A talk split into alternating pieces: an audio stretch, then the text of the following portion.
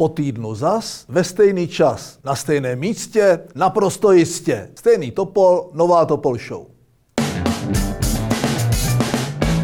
Mysleli jste si, že už jste od něj viděli všechno a ničím vás nepřekvapí? Hmm, omyl. Enfant byl české politické scény Pavel Novotný o sobě dal znovu vědět. Nejen styčením pomníku vlasovcům u sebe v Řeporích. V ringu Jaromíra Soukupa se pustil do komunisty Luzara a vlastence Jardy Vlka Foldiny, kterého překřtil na koště. Pak si to ještě stihl korespondenčně vyřídit s holdingovou poslankyní Barborou Kérkou Kořanovou. Řeporiec je jako neřízená střela. Jako jako u jednoho z mála politiků u něj ale platí, co na srdci, to na jazyku. V obsahu má jasno.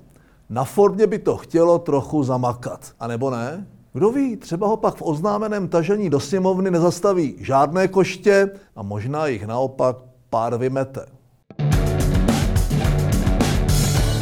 Taky znáte lidi, co je dlouho nevidíte a oni vám vůbec nechybí. Marie Benešová je podobně jako její kámoš Miloš jednou z nich. Benešová se po týdnech v ústraní rozhodla světu připomenout, že je stále ještě členkou vlády marketáků alias Kopítek a pustila si pusu na špacír. Nejprve prostě a sprostě spochybnila nezávislost justice, na kterou má z božího dopuštění sama dohlížet a následně se vysmála do obličeje podnikatelům. Prý mají mít nastřádanou vatu. Víte, Marie, ne všichni podnikatelé jsou jako ti vaši kamarádi ze severu. Neměl by vatu mít spíše váš náčelník, co řediteluje stát jako svou firmu? Ten každoročně zasekne 100 milionovou sekiru a na zvládání krize si taky půjčuje. A u Číňanů.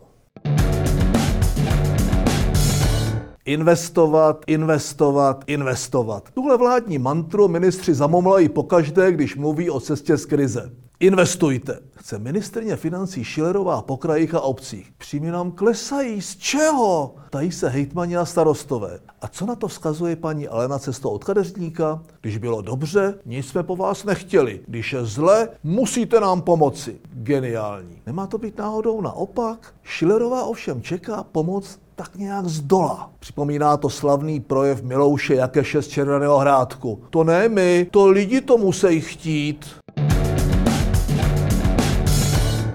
Svět pracuje na vývoji vakcíny proti COVID-19. Jednotlivé státy posílají miliardy na výzkum. To by bylo, aby naši furianti premianti zůstali pozadu. Babiš se štědrostí sobě vlastní přislíbil 20 milionů. Chtělo by to ale spíše tisíce milionů. 20 milionů jsou zhruba denní náklady na stupidní slevy na jízdném, nebo ani ne polovina toho, co čerpal na čapák. Vyhlásil, že vyvineme vakcínu vlastní. Je to vizionář. Nový Baťa. Experti ale tvrdí, že šleháme mrtvého koně. Kritizují naivitu, načasování, směšně malé peníze a neodbornost. Do čela výzkumného týmu instaloval certifikovanou homeopatku, která je zhodou okolností oddanou sněmovní budelípařkou. Hmm, Třeba bude vakcínou homeopatický lektvar z řepky. Bude sice k ničemu, ale aspoň si s ním půjde namastit kapsu. A tomu Andrej rozumí dokonale.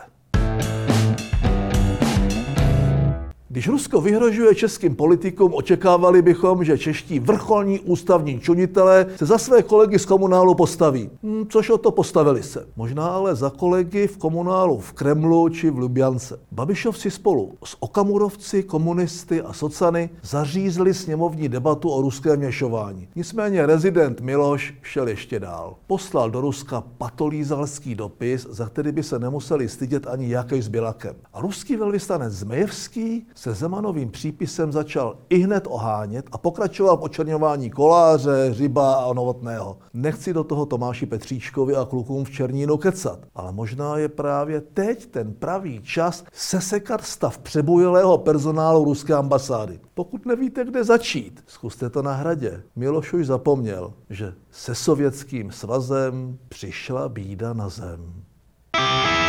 Rubrika Pitomec nakonec je genderově korektní, proto zamíří prestižní titul opět zástupkyni něžného pohlaví agrostarostce Sokolova Renátě Oulehlové. Ta na pětní akci u příležitosti osvobození města a konce druhé světové války nechala odstranit americkou vlajku, navzdory tomu, že to byla právě americká armáda. A Grigory, Smitonovič, Petrnčkin do Falkenau osvobodil. Ruskou vlajku na místě nechala, ač Rusko v Sokolově nikoho neosvobodilo. Fakticky vzato na konci války ještě ani neexistovalo. Nikdy jsme nehráli na to, v jakém je kdo dresu, říkávala starostka. S mým fordovským dovědkem. Ano, když bude rudý. Dávám starostko jednu dobrou radu. To, že ředitel ve sněmovně podlézá komunistům, neznamená, že to musíte dělat také. A k dobré radě přidávám i titul Pitomec nakonec. A to je pro dnešek všechno.